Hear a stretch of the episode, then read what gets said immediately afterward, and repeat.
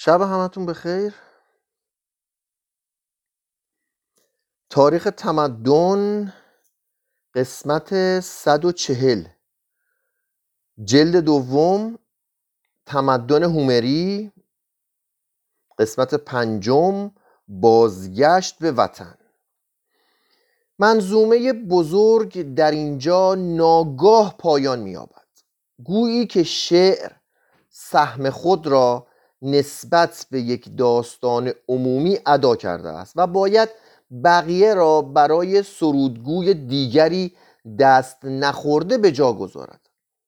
اما در آثار پس از هومر آمده است که پاریس از کنار میدان جنگ تیری به پاشنه آسیب پذیر آکیلیس می‌زند و او را از پای در میآورد سراسر بدن آکیلیس و یا آشیل مگر پاشنه پایش رو این بود. و بعدا تروا با نیرنگ اسب چوبین سقوط می کند به تدبیر اودیسه اودیسه هم که یادتونه شبای پیش خوندیم اساسی دروغگو بوده. به تدبیر اودیسه یونانیان اسب چوبین عظیمی ساختند و جمعی از سربازان خود را در آن نهادند. اسب را نزدیک حصار توروا قرار دادند و خود از توروا دور شدند. مردم توروا بازگشت آنان را جشن گرفتند و اسب چوبین را به درون شهر کشاندند. شبانگاه سپاهیان درون اسب بیرون ریختند و دروازه را برای سپاه یونان گشودند. ولی فاتحان با پیروزی خود در هم شکستند و با اندوهی کسالت بار به سوی اوتان محبوب خود راه بازگشت پیش گرفتند. بسیاری از آنان کشتی شکسته شدند و برخی در سواحل به گل نشستند و در آسیا و دریای اژه و ایتالیا ادعی کوچگاه یونانی برپا داشتند. منلاوس که عهد کرده بود هلن همسر فراری خود را بکشد چون او را که در میان زنان الههی محسوب می‌شد یافت و دید که با زیبایی پروقار و جلال خود به پیش میخرامد از نو به عشقش گرفتار آمد و به شادی او را باز برد تا بار دیگر شهربانوی اسپارتا شود. هنگامی که آگاممنون به مایسینی رسید خاک خود را به سینه فشرد و بوسید و بسی اشک گرم از چشمانش سرازیر شد. اما در غیبت طولانی او همسرش کلایتایمنسترا پسر عموی آگاممنون را به شوهری و شاهی برگرفته بود. پس وقتی که آگاممنون پا به کاخ نهاد به هلاکتش رسانید. دیشب خوندیم که آگاممنون دخترش رو کشت که بتونه مثلا الهگان رو راضی کنه که بتونه برسه به نتیجه. و گفت که توضیح داد که کلایتایمنسترا دخلش رو میاره. دیدیم دیگه دخلش هم اوورد از این غمانگیستر داستان بازگشت اودیسه است که در منظومه اودیسه آمده است. اودیسه به قدر ایلیاد قوی و قهرمان نیست. یه نکته هم در نظر بگیرید که اینا بلند شدن رفتن تو ده سال موندن. می‌خوام این حتما یادمون باشه. ده سال موندن حالا بعد از هزار داستان که مثلا پیروز شدن برگشتن هر کدوم یه بلای ناجوری به سرشون اومده. بریم ببینیم چه ولی آرامتر و مطبوعتر است. ارزش تاریخی این منظومه احتمالا از منظومه ایلیاد کمتر است. روایت مربوط به دریانورد یا جنگجویی که مدتها به سرگردانی عمر میگذراند. و پس از بازگشت مورد شناسایی همسرش قرار نمی‌گیرد. کهنهتر از داستان تورواست و تقریبا در ادبیات هر قومی دیده می شود اودیسه اودیسه یونانیان برابر است با سینوه و سنباد و رابینسون کروزوه و انوخ آردن منظومه تنیسن. محلهای جغرافیایی منظومه اودیسه کمتر شناخته شدند و هنوز هم اذهان مردم بیکار را به خود مشغول می‌دارند چنان که در این منظومه می‌خوانیم کشتی اودیسه در جزیره اوگیگیا که همچون تاهیتی به شهر پریان میمانست در هم میشکند و کالیپسو ملکه و الهه جزیره مدت هشت سال او را برای عشقبازی نگاه میدارد. ولی اودیسه قلبا از دوری همسرش پنلوپه و پسرش تلماخوس افسرده است چنانکه آنان نیز در ایتاکا برای او دلتنگ هستند. آتنا زئوس را برمیانگیزد که کالیپسو را به جدایی اودیسه امر کند. این الهه نزد تلماخوس می رود و با شفقت در درد دل آن نوجوان رو گوش میده که میگه که امیران ایتاکا و جزایر تابع. به پنلوپه اظهار عشق می‌کنن و می‌خواهند با جلب او بر سلطنت ایتاکا دست یابند. پس در کاخ اودیسه یعنی اودیسه خودش رفته ده سال نیمده نمی‌دونن کجاست. هیچی. امیران ایتاکا میرن تو خونش زنش میگن بیاد با باید با یکی از ما ازدواج کنی دیگه زوره.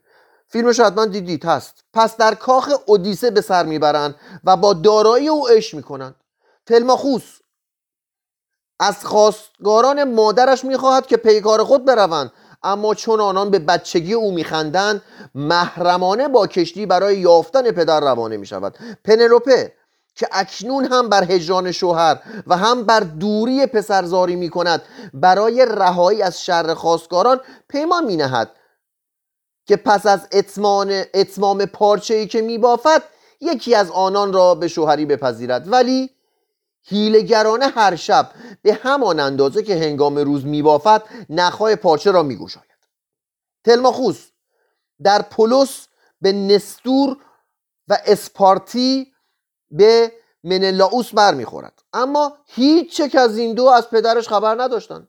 در این مقام شاعر تصویر گیرایی از هلن به دست می‌دهد. دیگر آرام و افتاده شده است ولی هنوز جمالی ملکوتی دارد. مدت هاست که گناهانش را بخشودند و او هم اعتراف کرده است که از زمان سقوط تروا بدان شهر بیمه گشته است. بنابر روایات هلن پس از مرگ همچون یک الهه پرستش شد. عقیده عموم یونانیان بر این بود که هر کس از او به بدی یاد کند به دست خدایان کیفر می‌بیند. اشاره کردند که حتی نابینایی هومر از این سبب روی داد که وی در منظومه خود نکته آمیز گنجانیده و گفته است که هلن برخلاف میلش نرو بودند و به مصر نبردند بلکه خود با عاشقش به تروا گریخت. اکنون برای نخستین بار اودیسه وارد قصه می شود در جزیره کالیپسو روی ساحل نشسته است. دیگر چشمانش توان اشک فشانی نداشت. سوگوارانه آرزومند بازگشت بود. زندگیش از شیرینی خالی می‌شد. راست است که شبانگاه در اندرون قار ژرف به احبار و بی اشتیاق در کنار هوری مشتاق میخوابید. اما روز هنگام روی صخره ها و شنها می نشست و روح خود را با اشک و ناله تسکین می‌داد و به دریای بیآرام می نگریست کالیپسو سرانجام به اودیسه فرمان داد که زورقی بسازد و به تنهایی دریا سپار شود. اودیسه پس از آنکه با اقیانوس کشمکش های بسیار می کند به کشور افسانه فایاسیا که محتملا همان کورسایرا یا کورفو است پا می نهد. و دوشیزه نو سیکا دختر شاه آلکینووس را می بیند و به کاخ پدرش می رود. دخترک اسیر عشق پهلمان قوی پیکر و قوی دل می شود و او را به ندیمان خود می سپارد گوش فرا دهید. ای دختران سپید بازوی من چندگاهی پیش این مرد بر من ناخوشایند می نمود اما اکنون خدایانی است که آسمان فراخ دامن را نگاه می دارند کاش چنین کسی شوهر من نام گیرد و اینجا به سر برد و از ماندن خود در اینجا خرسند شود. اودیسه چنان تأثیر نیکی در دل آلکینووس می‌گذارد که آلکینووس همسری ناوسیکا را به او پیشنهاد می کند اما اودیسه عذر می‌خواهد. و داستان مراجعت خود را از تروها به او باز می‌گوید. چه دردسری داشته بنده خدا. از هر جا میمده یکی میخواستدش به شاه می‌گوید کشتی او از مسیر خود منحرف و به سرزمین لوتوس خوران کشانیده شده. این مردم به یاران او میوه دادند. و میوه چنان شیرین بود که بسیاری از یاران او وطن و اشتیاق خود را از یاد بردند و اودیسه ناگزیر شد که آنان را به زور به کشتی ها بازگرداند. از آنجا به سرزمین سای... سایکپلاس یعنی یک چشمی ها رسید. ساکنان این سرزمین سرزمین غولان یک چشم بودند و بدون قانون و دردسرهای آن در جزیره هایی که غلات و میوه های وحشی فراوان داشت میزیستند. یکی از سای سایکاپلاس ها به نام پالیفیمس. آنان را در قاری گرفتار کرد و گوشت چند تن را خورد ولی اودیسه قول را با شراب به خار برد. سپس یگان چشم او را با آتش کور کرد و به این شیوه یاران خود را رهانید. آوارگان مجددا دل به دریا زدند و به جزیره لایستروگونیا آمدند. اما این قوم نیز آدمخوار بودند. و کشتی اودیسه به زحمت از آنجا گریخت. پس از آن اودیسه و یارانش به جزیره آینیا رسیدند. در آنجا الهه زیبا و تبهکار سیرس بیشتر آنان را با آواز وسوسه کرد و به غار خود برد. بدانان دارو خورانید و به هیئت خوکشان در آورد. اودیسه آهنگ کشتن او کرد اما رأیش گشت و عاشق او و عشق او را پذیرفت. آنگاه وی و یارانش به صورت انسانی بازگشتند و سالی نزد سیرس ماندند. بار دیگر بادبان برف داشتند و پا به سرزمینی نهادند که همواره تاریک بود و مدخل حادث محسوب می‌شد. در آنجا اودیسه با ارواح آگاممنون و آکیلیس و مادر خود سخن گفت. چون به سفر ادامه دادن گزارشان به کنار جزیره سیرنها افتاد.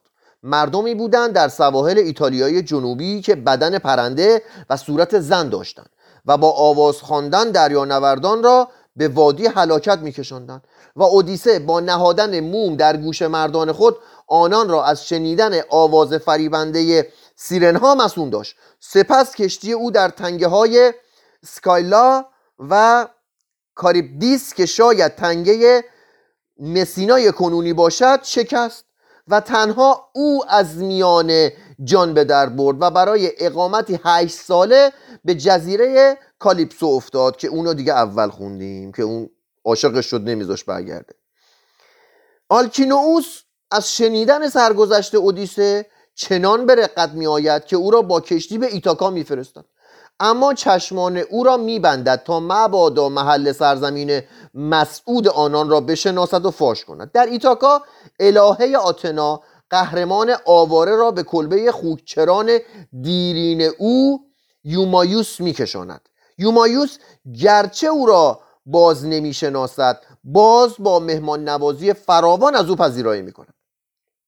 سپس الهه آتنا تلماخوس را به همان کلبه راه می نماید اودیسه خود را به پسرش میشناسان میشناساند و هر دو سخت زاری می‌کنند. اودیسه برای کشتن خواستگاران همسرش طرحی میریزد و برای تلماخوس شهر می‌دهد.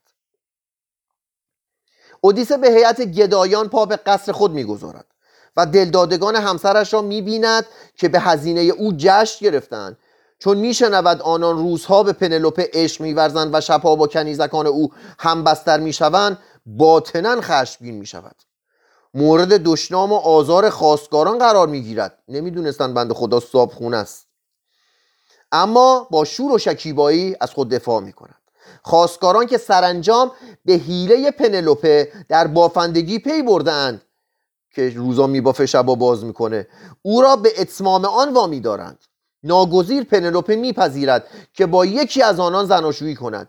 یکی که بتواند کمان عظیم اودیسه را که بر دیوار آویخته است برگیرد و تیری از سوراخ دوازده تبر که به ردیف نهاده می‌شوند بگذراند. همه میکوشند و وا میمانند.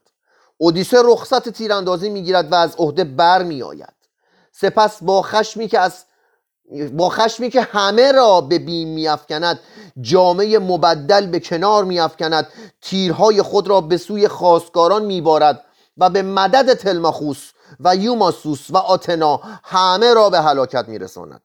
برای او دشوار است پنلوپه را متقاعد کند که او خود اودیسه است. مشکل کسی مشکل کسی مشکل کسی که 20 خواستگار را به خاطر یک شوهر از کف بدهد بسیار است. با حمله پسران خواستگارها روبرو می شود. آنان را رام می کند و بار دیگر سلطنت خیش را برقرار می کند. خلاصه زد باباشون رو کشت بعد پسرها اومدن دیگه پسرها رو آروم کرد و سلطنت رو از سر گرفت. در همین هنگام بود که بزرگترین تراژدی روایات یونانی در آرگوس روی داد. اورستس فرزند آگاممنون که به کمال مردی رسیده بود به تحریک خواهرش الکترا به خونخواهی پدر برخواست و مادر خود را همراه فاسقش به قتل رسانید اونم که خوندیم همین امشب. و پس از سالها دیوانگی و آوارگی در حدود 1176 قبل از میلاد بر تخت سلطنتی آرگوس و مایسینی جلوس کرد و بعدا اسپارتی را هم به ملک خود افزود. آرتور اوانز در یکی از مقابر بیوشا که به عصر تمدن مایسینی تعلق داشت کندکاری های یافت. نمودار جوانی که به ابوالهول حمله می کند و جوانی دیگر که زن و پیرمردی را می کشد به عقیده او این نقوش نمایشگر اوتیپ و اورستس است. وی باور دارد که قدمت این نقوش به حدود 1400 1450 قبل از میلاد می‌رسد. از این رو استدلال می کند که اوتیپ و اورستس تقریبا دو قرن پیش از عصری که ما برای آنان قائل شده این میزیستند. اما با جلوس او عصر زوال خاندان پلوپس فرا آمد. احتمالا انحطاط این خاندان در عهد آگاممنون آغاز شد و این سلطان مردد برای متحد ساختن خطه خود به جنگ دست زد. این تیکه را یاد بگیری برای متحد کردن خطه خود به جنگ دست زد. ولی پیروزی او سقوط او را قطعی کرد.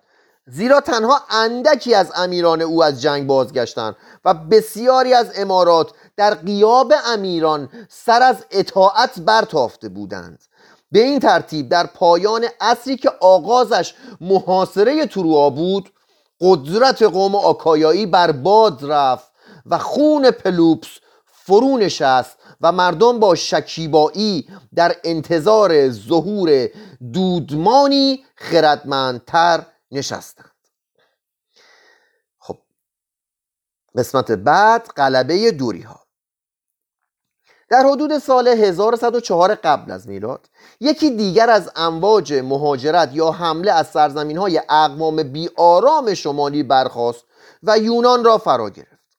مردمی جنگی بلند بالا و گرد سر و بدون خط.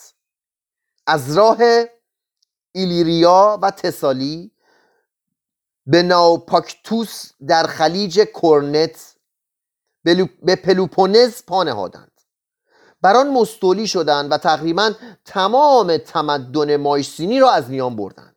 آگاهی ما نسبت به منشأ و مسیر آنان حدسی بیش نیست ولی از خصائص و تأثیر ایشان به خوبی آگاهیم. اینان در مرحله دامداری و در مرحله دامداری و سیادی به سر می بردن. با آنکه به کشتکاری محدودی می پرداختن تکیهگاه عمده زندگی آنان دامپروری بود و به این جهت همواره در پی چراگاه از جایی به جایی میکوشیدند. چون به فراوانی از آهن بهره می جستند مبشر فرهنگ هالشتات یونان به شمار می رفتند حالا نوشته شهری است در اتریش که به سبب آثار آهنینی که در آن یافت شده است نامش را برای نخستین دوره عصر آهن اروپا اطلاق کردند. با شمشیرهای آهنین و روح خشن خود بیرحمانه قوم آکایایی که یادتونه قوم آکایایی خودش وحشی بود تازه و قوم کریتی را که هنوز ابزارهای آدمکشی خود را با مفرق می ساختند در هم شکستند. گویا از دو جانب باختری و خاوری از الیس و مگارا فرا آمدند و به امارت کوچک و مجزای پلوپونز رسیدند و سپس طبقات حاکم را از دم تیغ گذراندند و بازماندگان تمدن مایسینی را به اسارت گرفتند پس پایتخت پلوپونز را به آتش سوختند و آرگوس مدت چند قرن پایتخت پلوپونز شد. مهاجمان در تنگه کرنت آکروکورینتوس را که محلی مرتفع و تسلط بخش بود برگزیدند و شهر کرنت را به سبک خود در آنجا ساختند. از قوم آکایایی آنان که جان به در بردند گریختند.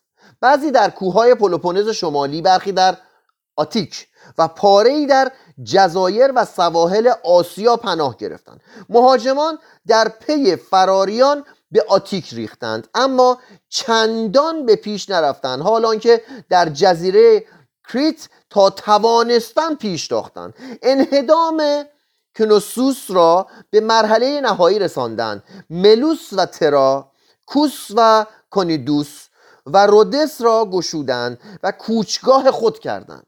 درگیری های پولوپونز و کریت یعنی والاترین پایگاه های فرهنگ مایسینی انهدام این قوم را تکمیل کرد. مورخان عصر جدید این حادثه را که باز پسین فاجعه تمدن اژئی است غلبه دوری ها شمردند و روایات یونانی آن را بازگشت هرکولس زادگان نام داده اند اونم یادتونه هرکولس زادگان رو تبعید کردن بعد از مبارزه که دادن. حالا این اونو میگه بازگشت اونا بود. ظاهرا دوری های فاتح که نمی‌خواستند پیروزی ایشان غلبه قومی بربری بر مردمی متمدن تلقی شود اعلام کردند که آنها همانا فرزندان هرکولس هستند که به هنگام بازگشت به پلوپونس به مقامات برخورده و ناگزیر با خشونتی قهرمانی به اشغال آن خطه پرداختند. ما نمی‌دانیم که این روایت تا چند اندازه واقعی است و تا چند اندازه افسانه سیاسی برای تبدیل یورشی خونین به تسلطی مشروع. دیدید؟ افسانه سیاسی برای تبدیل یورشی خونین به تسلطی مشروع داریم. هنوز هم داریم تو دنیا که یورش خونین می‌برن و حالا افسانه به پا می‌کنن برای این تسلطی مشروعه. دوری نیست. خوب شد که شد اصلا. به دشواری می‌توان باور داشت که قوم دوری در روزگار جوانی عالم بتواند چنین خبر بزرگی را جل کند. شاید برخلاف نظر کسانی که به یکی از این دو قول معتقدند هر دو قول درست باشد. قوم دوری از شمال هجوم آوردند و اخلاف هرکولس آن را رهبری کردند. دو تا شما هم قاطی کنیم دعوا نکنیم. این یورش هرچه بود نتایج, نتایج تلخی به بار آورد. دراز مدتی یونان را از پیشرفت باز داشت. ببینید نتیجه تلخ به چی میگه؟ وقتی که یه تمدن نتونه پیشرفت کنه این میشه نتیجه تلخ. در طی چند قرن نظام سیاسی جامعه را از هم گسیخت. بر اثر ناامنی ببینید نتیجه تلخ بر اثر ناامنی هر کس سلاح برداشت و بر اثر زورگویی روزافزون بر اثر زورگویی روزافزون کشاورزی از میان رفت و بازرگانی در خشکی و دریا متوقف شد. جنگ های پیاپی روی داد و بر عمق و دامنه فقر افزود. چقدر این داستان نزدیکه. خانواده ها در جستجوی ایمنی و آرامش از ولایتی به ولایتی کوچیدند هزیود این عهد را عهد اصر آهن نامید و با تأسف پست شمرد. یونانیان بر آن بودند که کشف آهن به زیان بشر تمام شده است. با کشف آهن هنرها پژمردند. پیکرنگاری از نظرها افتاد. پیکر تراشی منحصر به ساختن مجسمه های کوچک شد. سفالگری از طبیعت گرایی جاندار مایسینی و کریتی دور شد و به انحطاط افتاد و سبک هندسی صدها سال بر سفالگری یونانی سایه کند بیگمان مهاجمان دوری سر آن داشتند که از آمیختن خون خود با خون اقوام زیردست جلو گیرند. خصومت نژادی آنان با یونانیا چنان حاد بود که سراسر یونان را به خون کشیدند. با این وصف به مرور زمان نژاد نو و نژاد کهنه اختلاط کردند. اختلاطی که در لاکونیا به کندی صورت گرفت و در جاهای دیگر به تندی. احتمالا از آمیختن تخمه های اقوام پر شور آکایایی و دوری با تخمه مردم سبکدل یونان جنوبی محرک حیاتی نیرومندی پدید آمد و عاقبت بر اثر قرنها اختلاط مردم پرتنوع جدیدی که عناصر نژادهای آلپی و نوردیک و آسیایی را به طرزی مقشوش در خون خود داشتند ظهور کرد. فرهنگ مایسینی به تمامی منهدم شد. عناصری از تمدن اژه‌ای مانند روابط اجتماعی و حکومت و وجوهی از فن و صناعتداد و ستد و بازرگانی اشکال و وسایل عبادت سفالگری و کندکاری هنر تهیه فرسکو شیوه های تزئین و اسلوب های معماری در جریان اعثار پریشانی و جنگ به صورتی نیمه جان دوام آورد. یونانیان معتقد بودند که پاره از شعون اجتماعی کریت به اسپارتا منتقل شده است و مجموع عمومی قوم آکایایی حتی نهاد اصلی یونان دموک... یونان دموکریت قرار گرفت. دموکراتیک فکر کنم. اشتباه نوشته حتی نهاد اصلی یونان دموکراتیک قرار گرفت. از این گذشته به احتمال بسیار قوم دوری برای ساختن معابد خود از بناهای مایسینی سرمشق گرفت. ولی موافق روح خود معابد را از آزادی و تقارن و استحکام برخوردار کرد. پس سنن هنری آهسته آهسته احیا شد. در کرنت سیکیان و آرگوس رنسانسی به وجود آورد و حتی چهره اسپارت خشن چنان گاهی چند گاهی با هنر و سرود متبسم گشت. در همین عصر ظلمانی بی تاریخ شعر بزمی رونق گرفت. پلاسگی ها آکاییان یونانی ها مینوسی ها که از اوطان خود رمیده و به جزایر اژه و آسیا کوچیده بودند سنن هنری خود را مبادله کردند. در نتیجه آن کوچگاه های دورافتاده یونان در زمینه ادبیات و هنر از شبه جزیره یونان پیش افتادند. هنگامی که مهاجران یونانی به جزایر و سرزمین یونیا رسیدند بقایای تمدن اژهای را در دسترس یافتند. و از آن بهره گرفتند در شهرهای کهنسال این نواحی که بیش از شهرهای شبه جزیره یونان آرامش داشتند پاره از فنون و جلال تمدن عصر مفرق هنوز باقی بود. از این رو نخستین رستاخیز یونان در سرزمین های آسیایی روی داد. تمدن یونانی که در شبه جزیره یونان بر اثر جنگ و تاراج به پستی گراییده و در کریت به سبب تنعم و تجمل سستی گرفته و به طور کلی به راه هلاکت افتاده بود به برکت برخورد پنج فرهنگ کریتی مایسینی، آکایایی، دوری و شرقی جوانی خود را بازیافت. این پاراگراف معرکه بود. چقدر آموزنده بود. پیوند نژادها همانند آمیختگی شیوه ها پس از چند قرن به نتایجی نسبتا پایدار انجامید و اندیشه یونانی را از تنوع و تغییر پذیری و لطافت بی سابقه ای بهره کرد. بنابراین هیچگاه نباید چنین پنداریم که فرهنگ یونانی شعله است که ناگهان و به طرزی معجزه آسا در میان دریای بربریت درخشیدن گرفته است. یا باید فرهنگ را محصول ابتکار تدریجی و پراکنده مردمی بنگاریم. که به حد وفور از خون و سنت برخوردار بودند و به تحریک جماعات جنگاور و امپراتوری های مقتدر و تمدن های باستانی پیرامون خود به جنب و جوش افتادند و از اقوام دیگر درس گرفتند. خب این بخش کلا تموم شد. قسمت دوم این کتاب تکامل یونان یعنی فصل بعد میریم سراغ اسپارت یا اسپارتا. شب همتون بخیر.